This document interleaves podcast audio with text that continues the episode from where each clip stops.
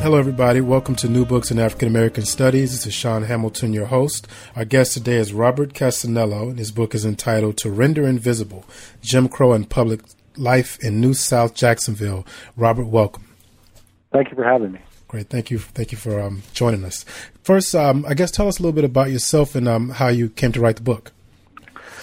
I'm uh, a professor in history at the University of Central Florida, and the book is an outgrowth um, from my graduate, you know, student days and research. I was, I did my dissertation on the city of Jacksonville, and was kind of, um, as I, I would think most dissertations are, sort of meandering and and really didn't have a focus. And it wasn't until I stepped away from it for a little while that I was able to find sort of a unifying theme which you know ultimately became this idea of public speech and space that I that I kind of latched onto. But it took me really a long time to kind of get something that I I thought could kind of tie a lot of the things that I was interested in in the city of Jacksonville. So, for example. Uh, I know that, that you've read the book, but for those who haven't read the book, the, the chapters are sort of divided up by themes. And so there are a number of themes and subjects I was really interested in, like labor history, the women's movement, um, politics and things like this. And so I really kind of wanted to focus each chapter on a specific theme in Jacksonville from the end of the Civil War until the election of 1920. But the biggest problem, the biggest hurdle was sort of finding a unified theme or, or mode of analysis that would bring all those different kind of subjects together. And it took me a really long time to do that. I graduated in 2000 from Florida State University, and of course the book was published this year in 2013. So it took me a long time, and I sort of published smaller parts of this in other places until I really kind of felt that I had a grasp on you know, a unifying idea mm-hmm. that could tie all of the research together. Okay, okay. Now, why Jacksonville? Jacksonville. Well, the thing that happened was I took a graduate seminar class in urban history with a, a great urban historian uh, Raymond A. Mohl.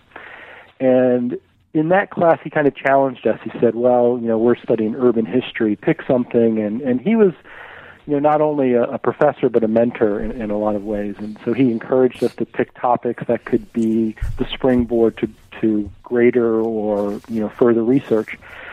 And we had a number of issues and things we sort of looked at in the beginning of class to say, here are things that you know urban historians look into. Select one of those and then eventually write a research paper on it. And so I got really interested in uh, the Great Migration, to be honest with you. And I'm mm-hmm. talking about the first Great Migration, the one that's sort of the World War One era Great Migration. Okay. And specifically, there's a book by um, Joe Trotter on it. He's a, a professor of history at Carnegie Mellon. And at the time, I had read his book, and I thought I really want to do something on the Great Migration. And so, you know, one of the things when you're in graduate school, you're sort of place bound. And so I was kind of looking around the landscape, and I thought, well, what city in the state of Florida, you know, would have been impacted by this first Great Migration during World War One? And of course, Jacksonville was that city. So that's kind of what attracted me to Jacksonville, and then I pursued that. That was sort of the I guess the genesis of the entire project was that one class, and then ultimately accumulated into the book that was published this year. Got you. And so, what what was unique about Jacksonville in, in that regard that would make it affected by the Great Migration or impacted by it? Well, the growth of population. That was the, one of the things that really inspired me. And you know, I, I worked with uh, Ray Mohl and, and Kenneth Goings, as a graduate student, one of the things I got out of Kenneth Goings' class, and of course, this is also one of the themes of the Great Migration book that was um, edited by Joe Trotter that I mentioned earlier, is the idea that, that people in the mid 90s, when I took this class, were questioning what the Great Migration was. There was sort of this story of the Great Migration of African Americans moving to the north and really moving to the north within this narrative of escaping the South, you mm-hmm. know and so one of the things that intrigued me was I had a city in Jacksonville that people, you know, in, one sense, you know, there, there's one variable where African Americans are moving from Jacksonville, and it's clear that's happening. They're going to primarily the Northeast. Uh, I'm not trying to say that that didn't happen, but what was really interesting was there were more African Americans moving to Jacksonville than leaving Jacksonville during mm-hmm. this time. So, if anything, um, Jacksonville was more of a magnet than a place of escape. Mm-hmm. And so I got really interested in why that was happening and sort of the, the greater impact that a large population of African Americans moving to one southern city would have on that southern city. And so that's kind of the, the overlying question over the years I was trying to answer first, you know, as a graduate student and then later on as a scholar in the field. Got you. Got you. Um, one of the big themes in your book is just the relationship or exploring the relationship between the public space and, and democracy itself. Um, you you mentioned, uh, I guess, Jürgen Habermas early in the book. Um, who is that? How do his ideas contribute to to your work? Well, um, Jürgen Habermas is a um, a German philosopher, and he came up with the idea of the public sphere. And you know, he was primarily interested in explaining the impact, I guess, of you know, sort of the, the the Enlightenment, or at least the impact the Enlightenment had on the general population. And so, you know, he looked at um, 17th, 18th century Europe and looked at the rise of kind of like the salons and things like this and said, well, this represents this public sphere. And here are the average person getting interested in politics in ways that weren't the case in Europe, you know, centuries before. And one of the things that he argued was that this public sphere operated in a way that created um, an environment that was kind of democratized so that you had people of different class backgrounds being able to come into the public sphere, into the public space, and engage in some political discourse about the nature of society. And thus, um, they would have a role in the formation of um, politics and, you know, ideally policy to some extent. And of course, you know, I say this, and I'm not, I don't say this as sort of an advocate for the idea because you know it's very, it's very sort of narrow, and of course, you know, it doesn't include the working class, it doesn't include people on the margins. Mm-hmm. Which what I was getting at the book, so I want to kind of add that caveat to sure. it. But he introduces to the notion or the concept of a public sphere, mm-hmm. and you know, the idea that we're all that there is this kind of public and we all operate in this public and within this public all of us you know no matter what our background is are actors in the public, and sort of this is what you know. I guess the kernel I was trying to get at. Okay, okay. And how, how did the Civil War um, affect the sort of struggle for public space in Jacksonville? Well, the, the Civil War created a, a very specific set of circumstances that had not been part of. I would even you know go so far as to say the southern landscape, or maybe even you know the, the entire United States, not just Jacksonville itself. But the Civil War, especially at the end of the Civil War, created a sort of question of what is to be done with these African Americans. You know, not only the ones who were enslaved, but also the ones who were not. You know, and the question was, of course, whether and if they would be full citizens. You know, and you know some might look back as far as Dred Scott to say, well, here the Supreme Court states explicitly that African Americans are not citizens, and so that question sort of um, in in a social history framework became became very salient at the end of the Civil War because what we had happening in Jacksonville, and this was not unusual, I think, throughout the South or even throughout the North, was the idea that you know once the Civil War settled the question of slavery, because at the end of the Civil War it was clear that slavery was no longer going to exist. So the question of slavery and slavery's future in the United States was was settled before you know Appomattox. But the question of African Americans as part of the body politic, as members of American society, as citizens of the United States, was not settled. And these were the things that African Americans were asking themselves at the end of the Civil War. And I found evidence in Jacksonville where these things, you know, first were part of sort of private correspondence, where you had African American soldiers who were stationed in Jacksonville who were writing home to their loved ones and who were specifically and explicitly questioning what it meant to be a citizen of the country of the United States. Mm-hmm. And this is in, you know, between April and October of 1865, mm-hmm. you know, long before the 15th Amendment. Mm-hmm. And so, you know, once that happens, you know, we see African Americans then, at the, after the Civil War, take to the streets in Jacksonville and begin to organize and mobilize and have very public um, demonstrations to give African American men the right to vote so that they could have a say in the upcoming 1865 um, Constitutional Convention. And those who are unfamiliar with the importance of this, of course, this was the first Reconstruction era Constitution in Florida, and this was done, you know, before um, congressional reconstruction. This is what we the period referred to as presidential reconstruction. And of course, they did not allow African Americans to have a say, and they did not allow African Americans to be franchised to vote or participate. Yet, what we see happening in the fall of 1865, before the Constitutional Convention, is African Americans in Jacksonville mobilizing to say, "Hey, we deserve to vote, and it's our understanding that for us to have um, impact in our political lives, we need the vote and we need to participate in this. And of course, they were ignored in 1865. But two years later, when we have congressional reconstruction, those questions come back to the table for them, and they are already mobilized and they're part of the Republican Party in Northeast Florida. And so they do get that opportunity, that chance.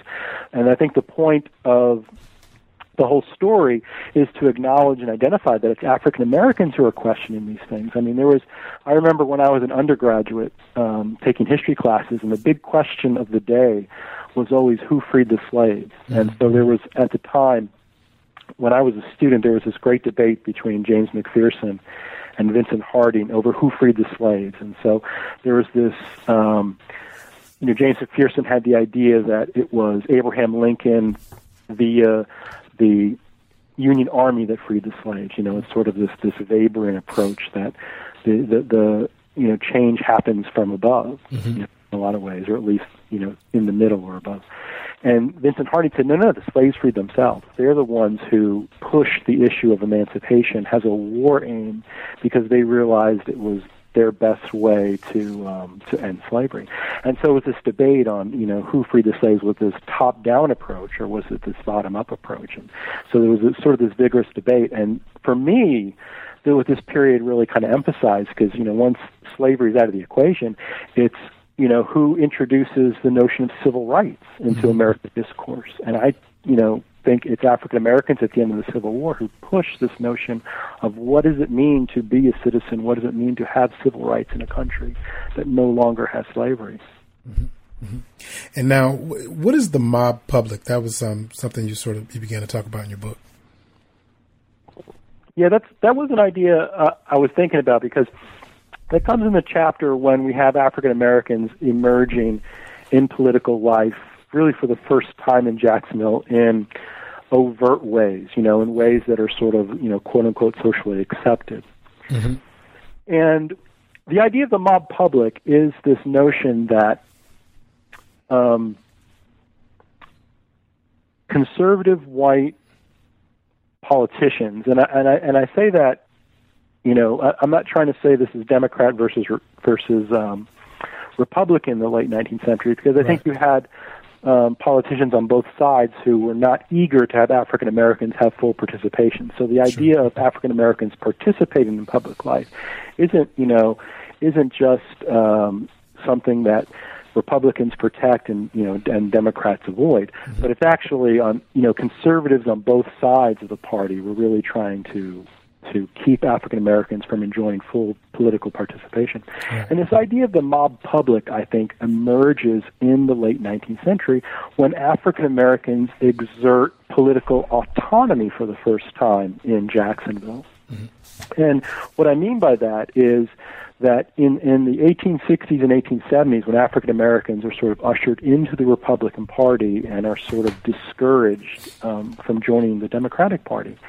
they begin to politically mobilize and they begin to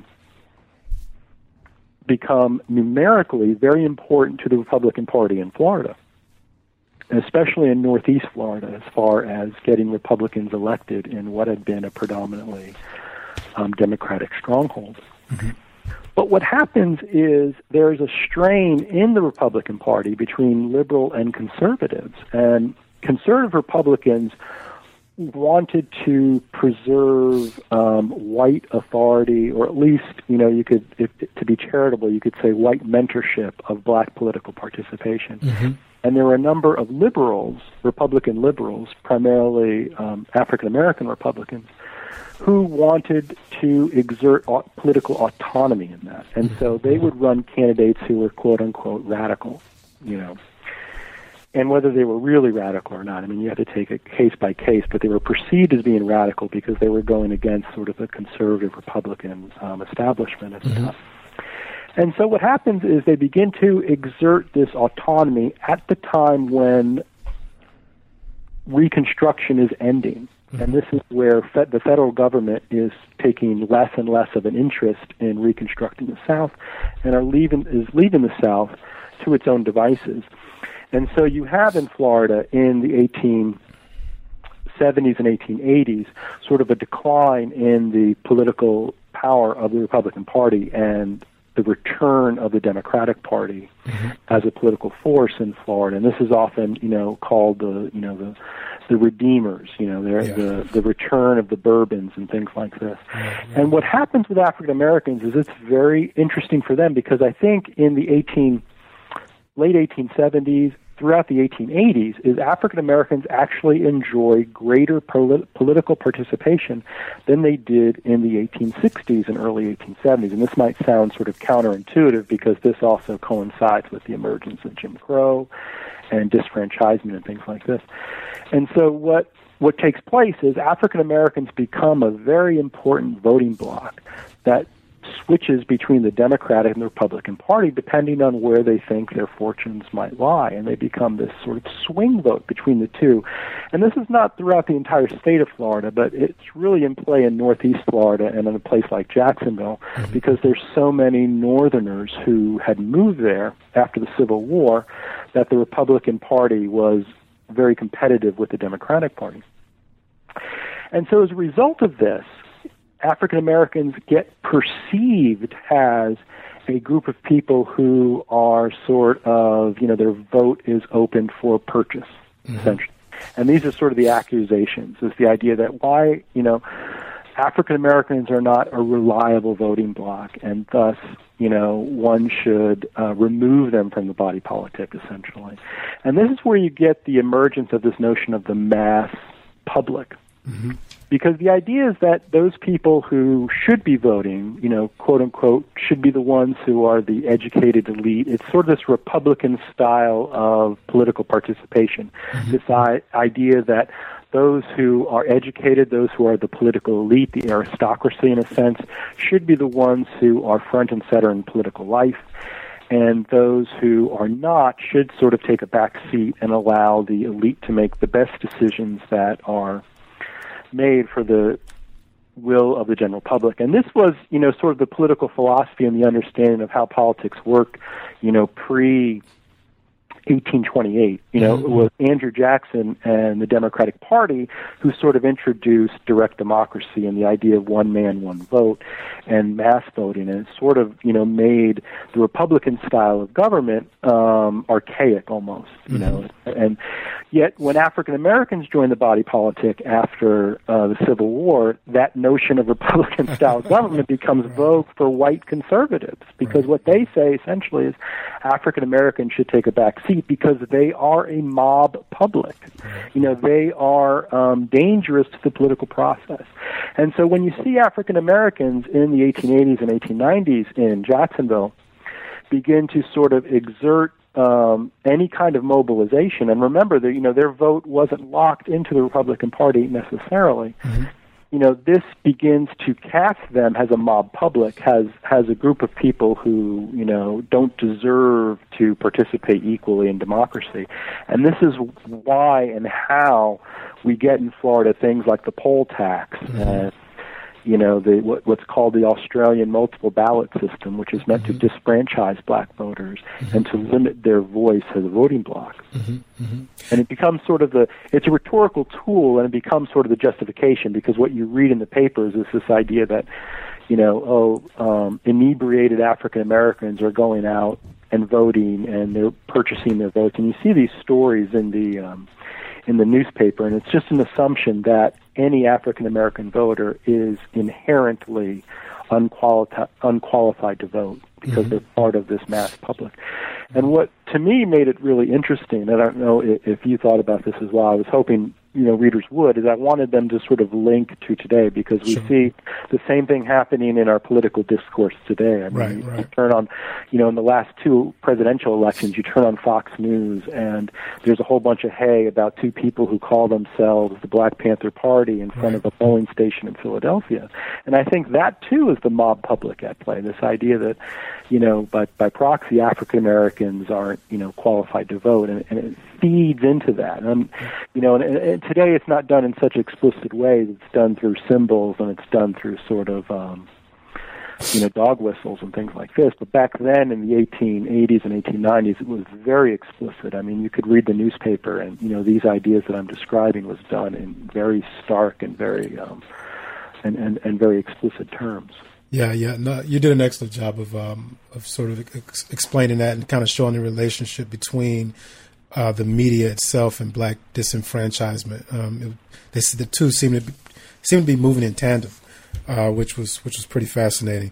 Describe the Australian ballot. I hadn't heard of that before. The Australian ballot system and how they they got that from Tennessee, right? That's right. It started in Tennessee, and it has a very. I mean, a lot of people actually who are listening to this probably know more about the Australian multiple ballot system than they think they do. And this, there's kind of a funny story to this whole thing in that you know when I was finishing up my dissertation, that was during the 2000 election in Florida, and I'm sure a lot of um, the listeners probably remember the 2000 oh, election, yeah. at least the debacle that that was. And I remember listening to um, the Jim Lehrer News Hour you know, after the election and the recount and all this other kind of stuff. And of course, a lot of people probably remember the um, the Chads and the and all this in, in the recount. Mm-hmm. And what people don't realize is that those people who voted in Florida in those counties that were having the recounts were voting in the multiple ballot system, the Australian multiple ballot system, in 2000. Okay. that that's that's how you know crazy that the, the, the system was, right. and the system came out of Tennessee. And what happened in Tennessee was that legislators tried to create a way to disenfranchise as many voters as they could. And of course, you know, has has much has the country and the government at that time, you know, preferred white supremacy, there still was some semblance of, you know, um, constitutional protections. You know, I mean, this is why in Plessy versus Ferguson, you do have the phrase "separate but equal," and and in reality, that of course didn't work. But in the minds of the jurists, you know, they believed that this was, you know, constitutional. And I don't want to adjudicate that here and right now, sure. but I do want to point to the fact that when these legislators were trying to disfranchise black voters, they couldn't write a law that says black people cannot vote. Mm-hmm. You know, it wasn't that easy. So they had to create these measures that would just um, greatly impact impact black voters. You know, right. as opposed to just creating legislation that explicitly said African Americans cannot vote. So one of the things they did in Tennessee was they created this system called the Australian multiple ballot system, and what it was was this complex um, ballot, you know, that pitted the names of people on one side to those next to them, and, and, and you know, what this thing eventually evolved into was the butterfly ballot system that created such a controversy in 2000 in the presidential election.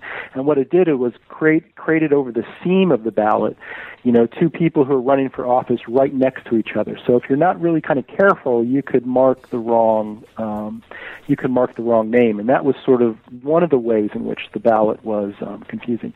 The other way that it was confusing was that it came along with it very complex instructions you know, and, and the key to the thing was it was the multiple ballot system, meaning that there were a number of boxes, you know, like a box one, box two, box three, box 4 mm-hmm.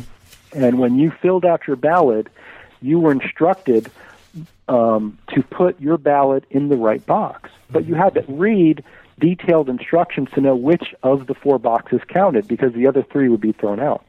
and so what happened is the day before an election, the front page, and if you can remember, the, if you can think or, or picture in your mind the front page of a broad, you know, a, a, a broad newspaper, mm-hmm. filled entirely with the instructions for how to vote. That's what someone had to read and understand. And if it told you in that in the instructions to check as opposed to make an X, you could have your ballot thrown out. Oh, and so you had these really kind of complex instructions. You had multiple boxes, and you had this butterfly ballot system. And and and you know the the the combination of all these these, these things were known as the Australian multiple ballot system, and it was used in Tennessee for the first time, I believe, in 1888, if I remember the year correctly. Mm-hmm. And there were stories in Florida that said, "Wow, this is so great because it lim- eliminated so many of the black voters in places like Memphis." Mm-hmm. Right? Mm-hmm. Because remember, this is also sort of an urban crisis. You know, the idea Sure. that blacks are voting because they're moving in large numbers to the cities during this time Right. and they are exerting some political influence. And so this was the way for Tennessee to, to limit that in the, in the city of Memphis. And so people in Jacksonville were, were writing these editorials saying the state of Florida needs to adopt this. And of course they do in 1891. They adopt the multiple ballot system. And this is again done to limit or you know, not it doesn't eradicate the black vote, but it limits the black vote to people who are um, at least literate. You know, there aren't literacy tests in Florida, Right. but because of the institution of this type of balloting, one had to be literate in order to understand the directions and vote in the right places. Right. Right. And now, any idea why they called it Australian? By chance, was it? You know, I don't, I, I don't know because I never read where you know, where it came from. I just know that was the name of it, and it Yeah. Yeah, I just thought it was kind of random. Okay. Um, what's the I would hesitate to think that it actually came from Australia. I don't want to say that. Yeah, I didn't. Uh, yeah, yeah, I don't. I don't know. Um, that's interesting. Okay, so now, what's the black counterpublic? You you wrote about that too. So, you know, these things are going on in the late 19th century, and, and you know, part of the point of my book is at the end of the Civil War, um, African Americans are sort of testing and contesting their rights as citizens, and so they come out to the public sphere, and they emerge has a voice, has a political voice in the public sphere, and there isn't a, a, a while there are attempts to limit that, there sort of is also an experiment in a sense to, to figure out what this is. And it's not until the 1880s, really, when African Americans become quote unquote, you know, a political problem for conservative whites, mm-hmm. that there are these measures that are enforced. And, and we talked about disfranchisement and the idea of limiting the black vote mm-hmm. As one way to do this. And there was also Jim Crow, which you know I cover in, in a great deal in the book. That you know Jim Crow represents a way to get at black political speech, as does um, limiting African Americans the right to vote. So these things are coming onto the political landscape at about the same time in the 1880s. And what happens is that African Americans begin to create an alternative public sphere that they operate on their own, first covertly, and then it would come out into, you know, what we could call the majority public sphere. You know, and this is the thing that comes out of. Um, we talked about Jürgen Habermas earlier, and it comes out of the criticism of Habermas and his idea of the public sphere, because what critics of the public sphere noted was that he was looking at what he referred to as a unitary public sphere, meaning that there was a single public sphere, and those people who operated within that public sphere went there to create a political consensus. Mm-hmm. Okay? And what critics said was, well, what happens if there's a group of people who are not part of the public or not part of this public sphere? What is it that they do? And they were specifically initially talking about women. You know, 'cause women weren't voting, mm-hmm. you know. But were women um, in the public sphere? Were they creating a, pub, uh, a political dialogue at all? And they were sort of questioning these things. And they came to the conclusion that there was this alternative um, public sphere. You might even call it an underground public sphere where women could engage in some political discourse. And there's other authors who look at um, a gay lesbian public sphere as a, as a counter public. Or subaltern counter public is actually the term that they use. And so, what I did in this case, in this study, is I said, well, wait a second. African Americans do the same thing, and they create this subaltern counter public in Jacksonville starting in the 1880s. That is sort of underground, that is co- covert, and in the private spaces. And at times, it comes out to the public sphere and debates the public sphere in a lot of ways. And so this mm-hmm. was, you know, a similar conclusion with you know women and gays and lesbians. This idea that the counter public is a way to engage in a political discourse with the public. You know, when ideas in the public are sort of um, you know uh, not viable you know, mm-hmm. because the public is controlled by bourgeois white men. Mm-hmm. So mm-hmm. the counter public emerges as a way to test and contest ideas that are not popular in the public sphere. Mm-hmm. mm-hmm. Got you, got you. And so, so one one point you make is about the role that, that the counter mob uh, or the the black sort of counter public played in preventing lynching. Talk talk a little bit about that. Well, there was a specific incident in 1892 that is really interesting, I think is indicative at least of the first time we see the black counter public emerge into the public sphere to create some sort of discourse, some political discourse in Jacksonville. And to me, you know, if, if my argument stands and holds up, you know, there was no need for a counter public in the 1860s and 1870s because Af- because African Americans were part of the public sphere. Mm-hmm. But as they're pushed out of the public sphere because of disfranchisement and Jim Crow, they create this counter public behind the scenes that emerge. And so in 1892, there's an incident between an African American and white worker at the Anheuser-Busch brewery in Jacksonville. And as a result of this, uh, of this disagreement at the workplace, uh, the African American pushes this young white man and uh, he eventually dies. The young white man eventually dies. And so there is sort of a panic, and there is the threat of a lynching of the African American who was taken into custody. Mm-hmm.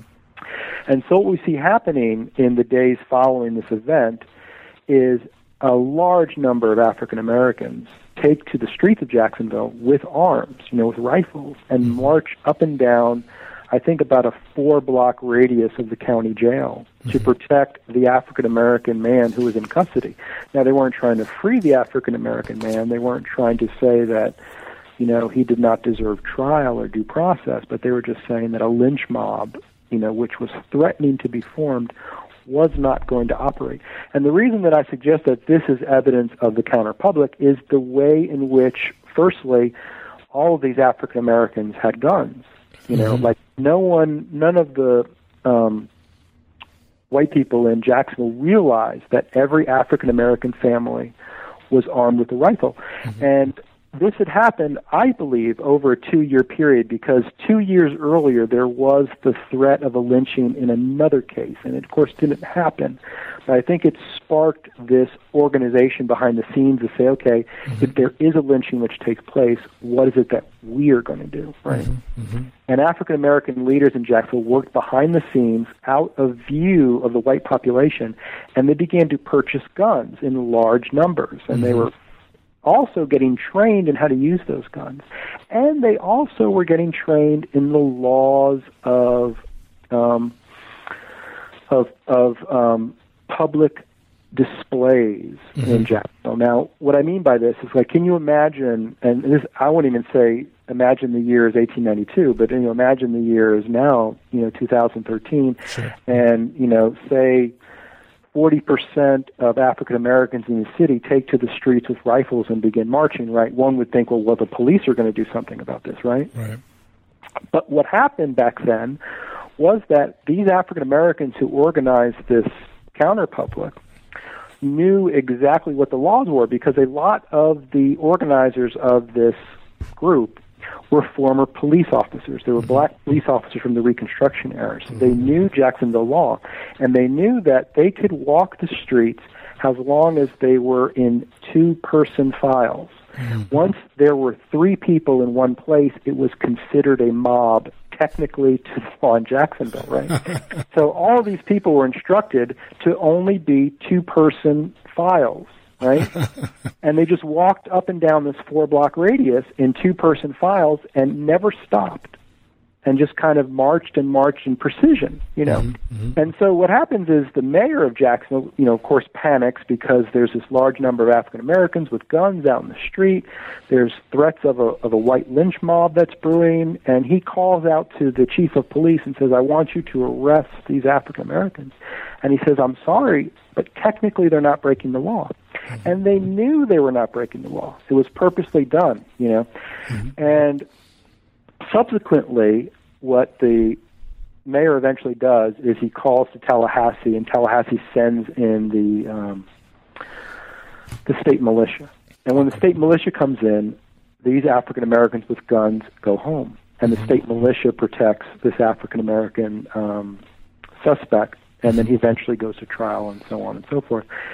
And the thing was, and again, this is why this sort of represents this notion of the counter public, is that later on, at least for the next 15 years, and this at some point in time doesn't hold up, but at least for the next 15 years, whenever there's an African American in custody and there's threat of a white lynch mob in the city of Jacksonville, the law enforcement officer in charge takes great care to protect that person from the lynch mob and makes it very public. Mm-hmm. And I think the only reason that that happened is because of that incident in 1892, is they wanted to state explicitly that African Americans do not have to come to the streets in with guns in hand to protect an African American in custody. Mm-hmm. And this holds up, I think, for you know almost two decades. And we can talk a little bit later about you know how and why that ends but it does happen and it does it you know it does transpire. And this represents that discourse i'm talking about where you know african americans weren't coming to the city council meetings and saying what are we going to do? Is there a plan if there's a lynching going to take place? I mean these mm-hmm. things weren't happening but it was happening with african americans behind the scenes and they were organizing. And when this event takes place and it's sparked by this threat of lynching we see the counter public become public. Mm-hmm. You know we see it go from the underground above ground, and we see the discourse take place, this political discourse between this group that's a subaltern group, the African Americans, who are saying, wait a second, let's have a conversation, a political conversation about the criminal justice system and the rights of African Americans in the criminal justice system. And of course, you know, this is all done through actions. Mm-hmm. You know, and it's mediated over the course of, you know, those days of the riot and then the years the years since. Mm-hmm. And so this, I think, is sort of the first example of uh, a counter public emerging in Jacksonville and functioning in the way that a lot of these authors who introduce this idea of the subaltern counter public and how the subaltern counter public works really kind of epitomizes that. Mm-hmm.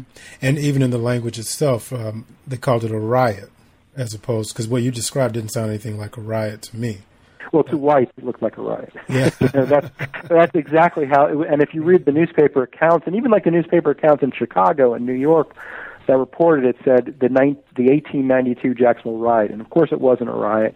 You know, no one was no one was hurt no one was was killed or anything like that. But yeah. this is, you know, the idea of African Americans mobilizing with guns, you know, inherently to white minds during the time would be, you know, riotous. Right, right. it's the mob again. It's the mob public at work. It's this idea that you know African Americans, African American assembly that's discursive is inherently mob-like. You mm-hmm. know, just like with the voting, African Americans who are voting in large numbers are a mob. Right you know, that's the only way it can be interpreted in in the minds of um, conservative whites at that time. Right, right. I know what you mean. Now, how, how did the what was the reaction on the part of the political reaction on the part of um, the conservative uh, Jacksonville community and the state of Florida to that to this rising black counter counter? I mean, you know, they they wouldn't. You know, the, here's the thing: is like you know, I call this a, a, political discourse, right? I say that this is a political debate, but it's not a political debate where two sides get together and they say, "This is my issue. This is my this." On the other side, this is my issue. Right. How do we come to some compromise? It didn't happen in those ways. Right. It all happened kind of behind the scenes, and of course, mm-hmm. initially, you know, initially, when um, the event takes place, uh, conservative whites denounce the entire episode, including white Republicans who had been, you know, the closest thing to allies African Americans had in Jacksonville. Mm-hmm. And they all essentially disassociate themselves from the event and say, you know, this will never happen in Jacksonville, and we're going to do something to the laws so that if African Americans take to the streets in this way and do these things, they will be punished. And so there's this sort of you know, if you think of it as carrot and stick, there's this stick approach on the part of conservative whites and political elites in Jacksonville to the event. They really did not want to speak about it head on or in those terms. Mm-hmm. But what's interesting is, I think it's about two years later, there's a similar event that took place in that there's um, an African American suspect who's accused of murdering somebody who is um, taken into custody, or at least is is trying to be apprehended by the um, local law enforcement. And what happens, and this is the very next event that would be similar to 1892, would be sort of the test case, right? Mm-hmm. And what the um, you know what the what the uh, what the sheriff does that's different is the sheriff deputizes African Americans mm-hmm. and has an integrated posse to mm-hmm. get this African American, put him into custody, bring him to jail, and then when there's threat of a lynch mob, covertly take this person you know onto onto a train and it's so intricate because what happens is they announce that oh there could be possible threat of a lynch mob so we're putting this suspect onto a train to Fernandina, which is north of Jacksonville. Mm-hmm. But what they really do is they put the person on a train to St. Augustine, which is south of Jacksonville, and they actually set up a decoy carriage to take the person, take not the not not the suspect, but who's supposed to be who's portraying the suspect on a carriage to a train that's going to Fernandina. Mm-hmm. And so this intricate interplay to say, you know, we're actively doing our best not to repeat 1892. Mm-hmm. And I don't think between, you know, 1892 and when this event takes place, there are African Americans and and white elites who get around the table and sort of map this out to say, well, if an event like this takes place, we need an integrated posse and we need to show evidence that African Americans are, um, you know, safe and protective custody and like that. But it happens because of that event in 1892, and so the interplay here is not, you know, you have to sort of read it as you would. Um, you know, there, there's a term for this in anthropological uh, circles called hidden transcripts. Mm-hmm, you know, this mm-hmm. idea that people do these acts and do these things that, you know, have a meaning that's understood. Right. That's not explicitly stated, and I think you know this is what happens here. So, you know, you got to take the long view of this event and look at this event from really, you know, years before the 1892 event to years after to really understand the political interplay mm-hmm. that was taking place between the black counterpublic mm-hmm. and the public at large. Okay. And now describe the process uh, by which private spaces begin to become segregated in Jacksonville. Well, the interesting thing about private spaces is that you know private spaces are supposed to be outside of the public. They're supposed to be outside of public view. So a private space could be a thing like a church, a school, a mm-hmm. home, mm-hmm. things like this. And we really associate Jim Crow segregation with public spaces, mm-hmm. and we you know, a lot of us conclude that, well, you know, Jim Crow had this impact on public spaces because it was supposed to be the separation of races in mm-hmm. public space. But at the same time, and, and I would even say maybe even before Jim Crow becomes um, the law of the land in a place like Jacksonville or Florida, private spaces are beginning to be segregated. Mm-hmm. And this was not so much the case in the 1860s. You know, after the Civil War, there really was, I think, a genuine attempt, at least on the part of sympathetic northern whites to integrate private spaces with African Americans. And there's all these reports and all these letters about white and black religious congregations coming together, worshiping in the same place. And in the mm-hmm. 18 in the early 1870s, we see that the pressure on I guess you you can call it maybe reconciliation. You know, mm-hmm. the part of trying to bring conservative whites back into the fold creates this fissure between liberal whites and African Americans in a place like Jacksonville. And the first places where we see um, the fissures take place are in the private spaces. You know, initially churches become segregated. And they become segregated not because of law, but because whites and African Americans begin to sort of throw the towel in and say, we are going to have our own churches. And I don't think, you know, African Americans are the ones who initiate this. It's mm-hmm. certainly um, whites who do this. And initially, it's of course conservative whites who don't want to worship at all in a, in a church that has any black member. But in churches that did have black and white members, there was so much pressure on the part of northern whites who were living in Jacksonville to enforce the idea that you know um, whites and blacks needed to be segregated in church worship that they begin to leave those denominations and mm-hmm. sort of um, by the 1870s churches in Jacksonville become racially segregated on their own not because there's a law passed or anything like that and the same thing happens with schools Mm-hmm. You know, um, because you know so many of the schools were connected to churches. You know, at least the, the private schools were. There were some public schools, but there was this this this practice of taking white students out of schools that were integrated.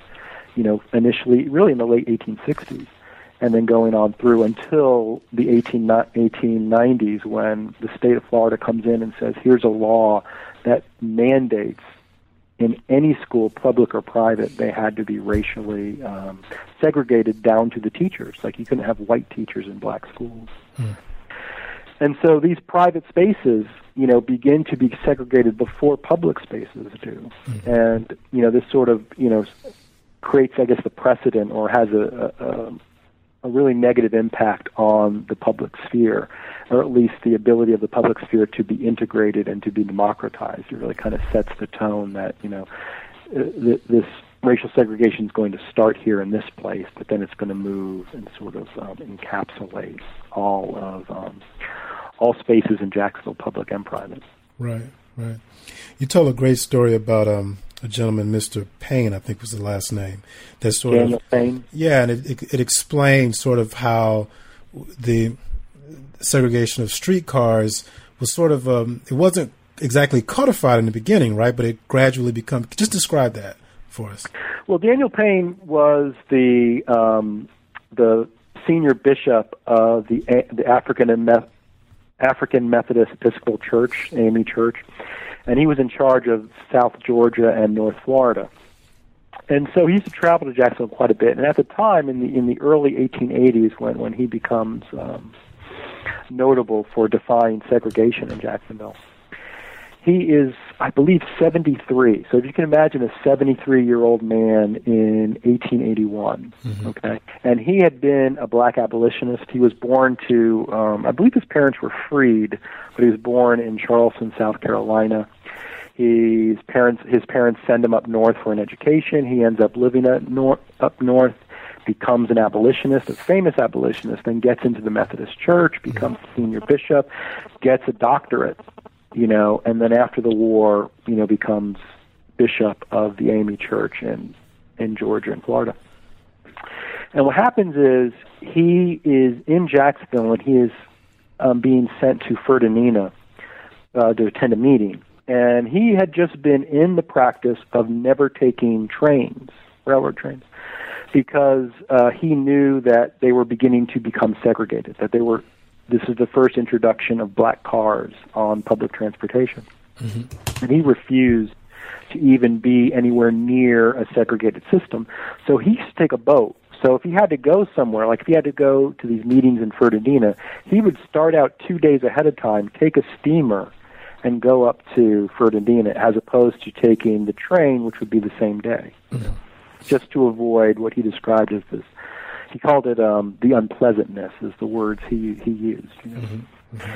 And so what happens is um, there were a group of African Americans who were going to Fernandina by train who were attending the same meeting, and they convinced him to travel together. And he said, "The only way I would travel on the train is if I'm guaranteed I will not be molested, you know, on the mm-hmm. train." And so he goes into this is the kind of person that he was. I mean, Daniel Payne could walk into the business office of the railroad, speak to the manager, and say, I'm going to board this train. And initially, he had no problem going to the um, black car. But he did not want to be told to go to the black car, and so mm-hmm. that was what it was an issue for him, right? Mm-hmm. And so the manager of the railroad train gave him assurances this was not going to happen. He says, "You purchase your ticket, you go to the you know, you go to the car that you're supposed to go to, and you will not be molested. And of course, what happens is he get, enters the train, and there's a man on the train, a white man named um, uh, Darnell, who was the he's the principal of Cookman, the Cookman Institute, which eventually becomes Bethune Cookman. And he was a white Northerner, and he stops Payne on his way to the black car and says, "Hey, there's something I want to talk to you about that went on at a meeting. You know, they were both Methodists, and so they used to attend some of the Methodist meetings." And um, they decide to have a chat together, and so Payne just sits down next to him to have this chat about what had transpired at a previous Methodist meeting. And the conductor comes in, and imagine a white working class conductor, and tells Payne to go to the black car. And of course, this is what he was trying to avoid. And mm-hmm. said, well, you know what? I'm going to get off the train. And the train had been moving, and Daniel Payne says, "Please stop the train so I could leave." And the conductor says, "No, jump off." and pushes Daniel Payne off of the um, you know off of the car with his luggage, and he's five miles out of Jacksonville. And so imagine a 73 year old man being pushed off a train. It was probably going about five miles an hour, mm-hmm. so it wasn't going that fast. Yet being pushed off the train, having to walk back to Jacksonville with his with his bags in hand, and so this inspired a national movement. And if you could, I hate to, I hate to use this because it, it sounds so cliche in these days, but he almost was the Rosa Parks of 1881. Mm-hmm. In that he inspires this national movement that takes place in northern churches. You know, it, there's a great rally for him in Baltimore and in New York City that really kind of advocates for uh, an end to these racial indignities on railroad trains. I mean, what you have to understand at the time is that this wasn't law. You know, there were no segregation laws on the books in 1881 mm-hmm. when this transpires. And so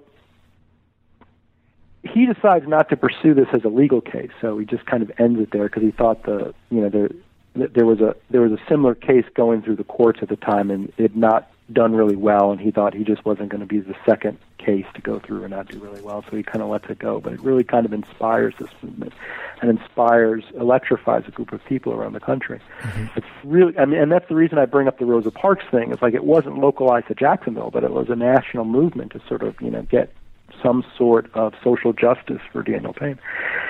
And what eventually happens is years later, um, this issue again is um, is brought to the fore, and the state of Florida in 1888 wants to actually in 1887, I think, wants to um, segregate by law railroad travel. Mm-hmm. So what we see happening is the state legislature gets together and says we need this Jim Crow segregation law on railroads so we can avoid these, you know, quote unquote um, hostilities, what, they, what they called them, you know, when African Americans would protest and test the fact that they had to go to the um, to the um, to the to the black car. Right.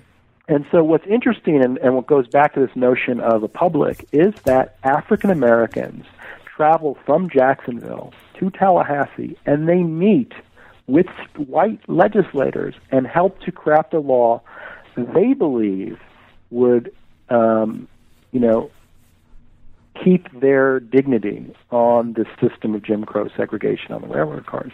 And that's sort of what's fascinating. I mean, you could look at this and say, well, look, this, you know, is a surrender. But I would make the case that it wasn't.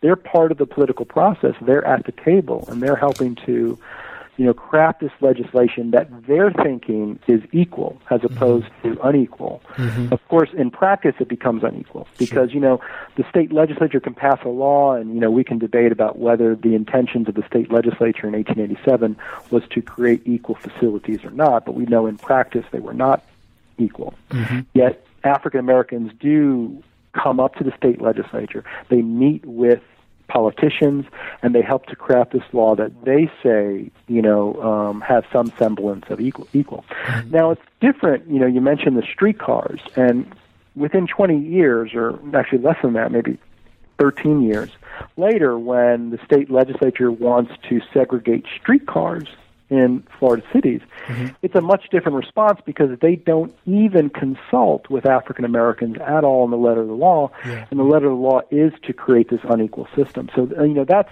an evolution that takes place in you know uh, political culture in Florida between 1887 and 1905. That's really sort of an important. Um, distinction between the two movements between train travel and then streetcars. Right. But what you have operating in Jacksonville during this whole time is a black counterpublic mm-hmm. that does the same function. So in 1887, African Americans are invited to and sit at the table with state legislature le- legislators and craft a segregation law that they find acceptable. Mm-hmm, mm-hmm. You know, and again, we can argue whether it is acceptable or not. That's a different issue. Right, right. Yet in 1905, when legislators say we're going to segregate public transportation on city public, you know, public transportation, mm-hmm. African Americans are not invited. They're not part of the process, and it's really uh, an open, openly hostile piece of legislation to African Americans. Yet African Americans work in this counter public, you know, that had emerged in the 1880s, and try to contest the law behind the scenes in order to, you know, um, ameliorate mm-hmm. the um, the streetcar segregation law, which eventually they do, and this I go into great detail in the book about how, you know, in, in, in the, the another difference between the the train travel and the streetcars is African Americans don't create a negotiation with the politicians, but instead with the streetcar companies, and say, well, okay, if you're going to if you're going to enforce this um, legal form of segregation, this are the these are the ways in which we demand you enforce this legal segregation. So they don't end up negotiating with the state legislator legislators like they do in 1887, but with the streetcar companies themselves. And so they're still part of the political process.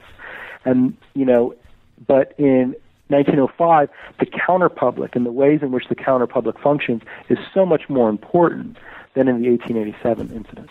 Mm-hmm. Got you. And now describe the labor counterpublic. You wrote a bit about that too.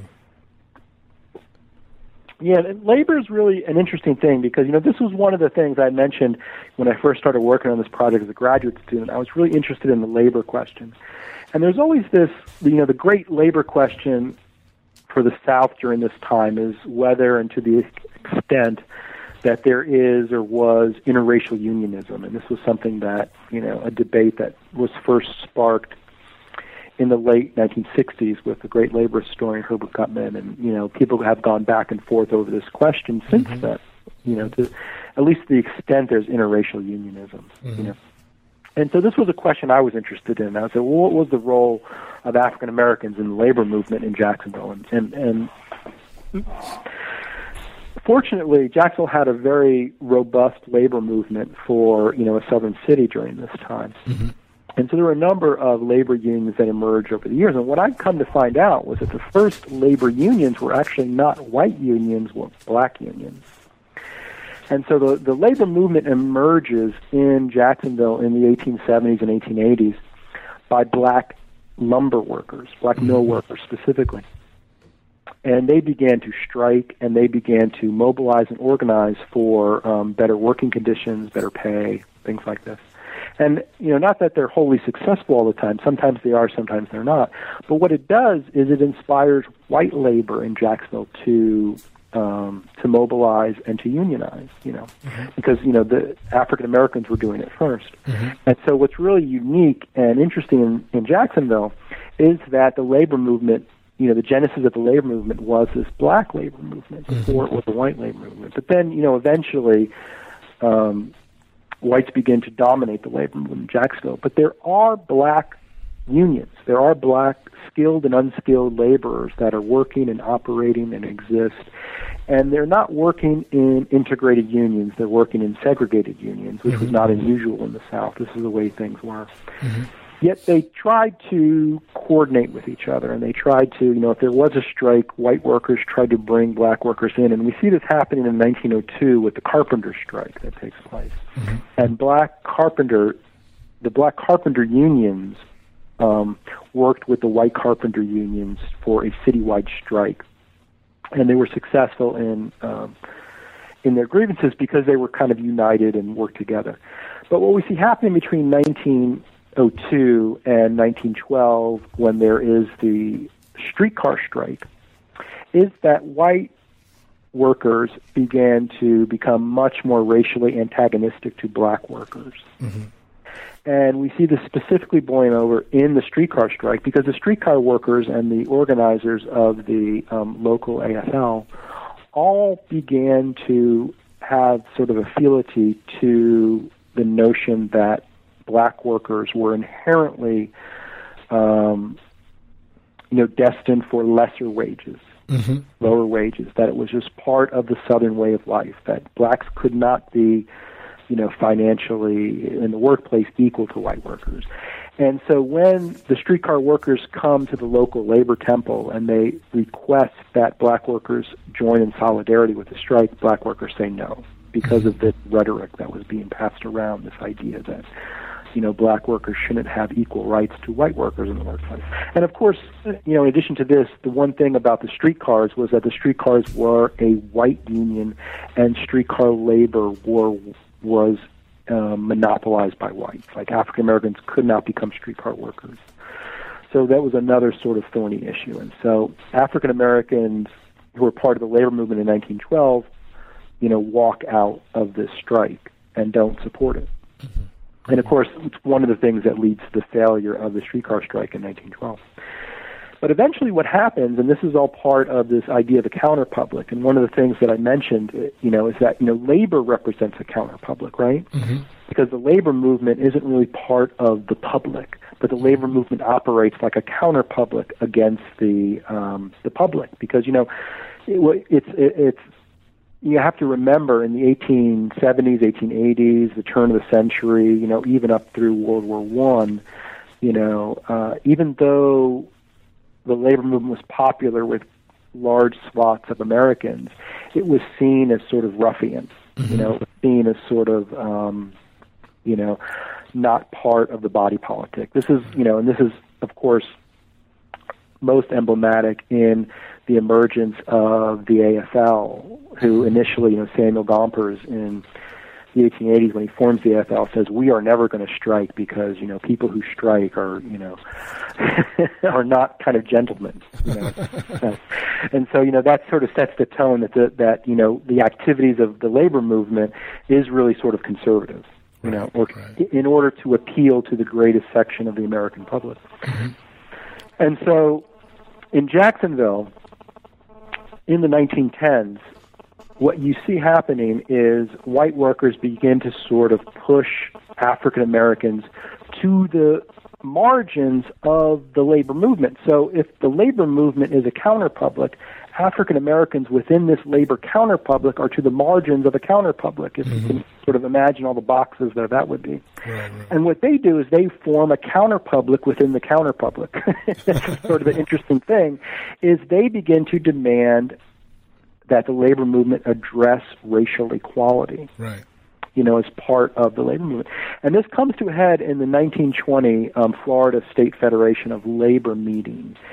And so, you know, there's the American Federation of Labor, and each state had their own Federation of Labor, and so each year the State Federation of Labor would meet. And so, Florida, which was part of the South, would not allow African Americans who were members of the Florida State Federation of Labor to meet with the state body.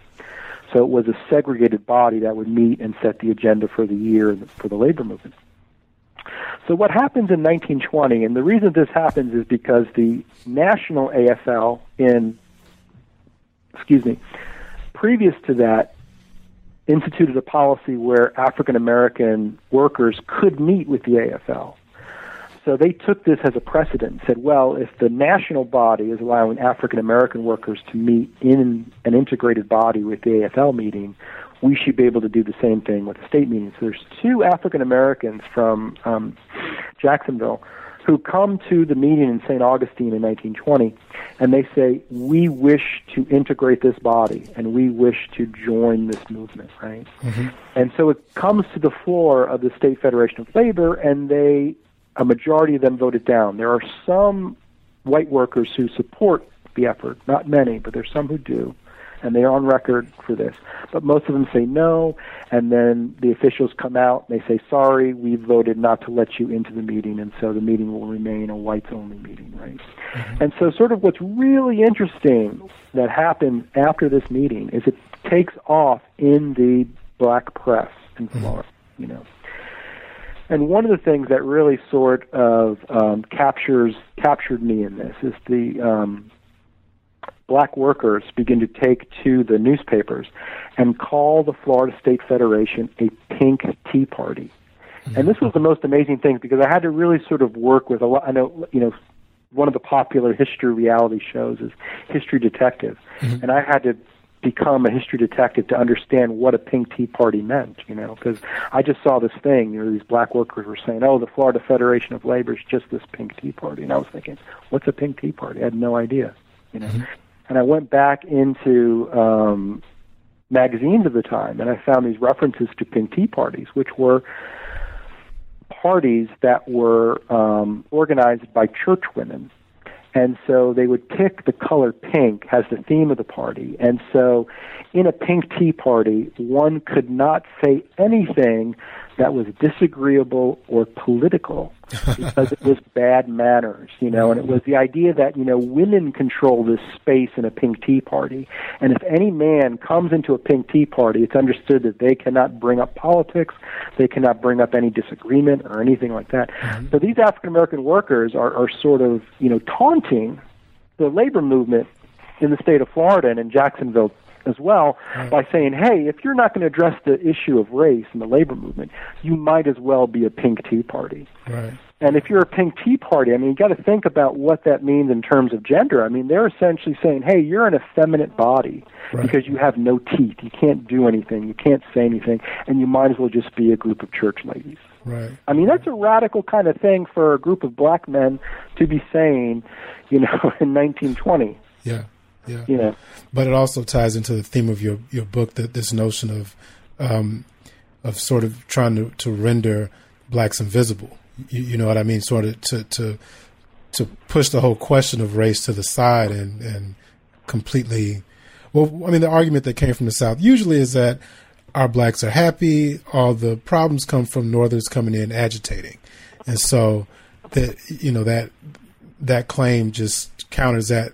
that that's that's a, a, counterclaim to to the argument that usually came from the South. So I, I think that's that's pretty telling. Um, what what are you working on next? What's next for you?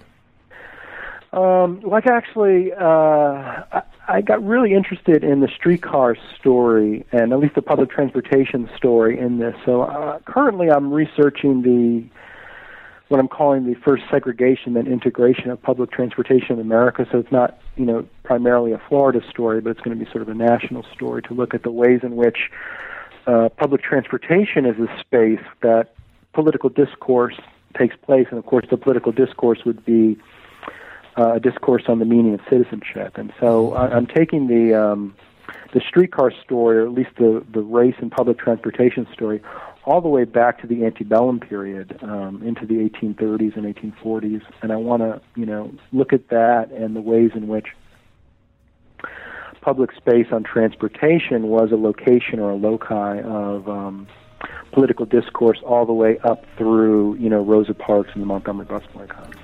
Yeah. Sounds in, sounds very interesting. Um, Guys, you've been listening to uh, New Books in African American Studies. Um, our guest has been Robert Cassanello. His book is entitled To Render Invisible. It's a great book. You should definitely check it out. Uh, Robert, thank you so much for joining us.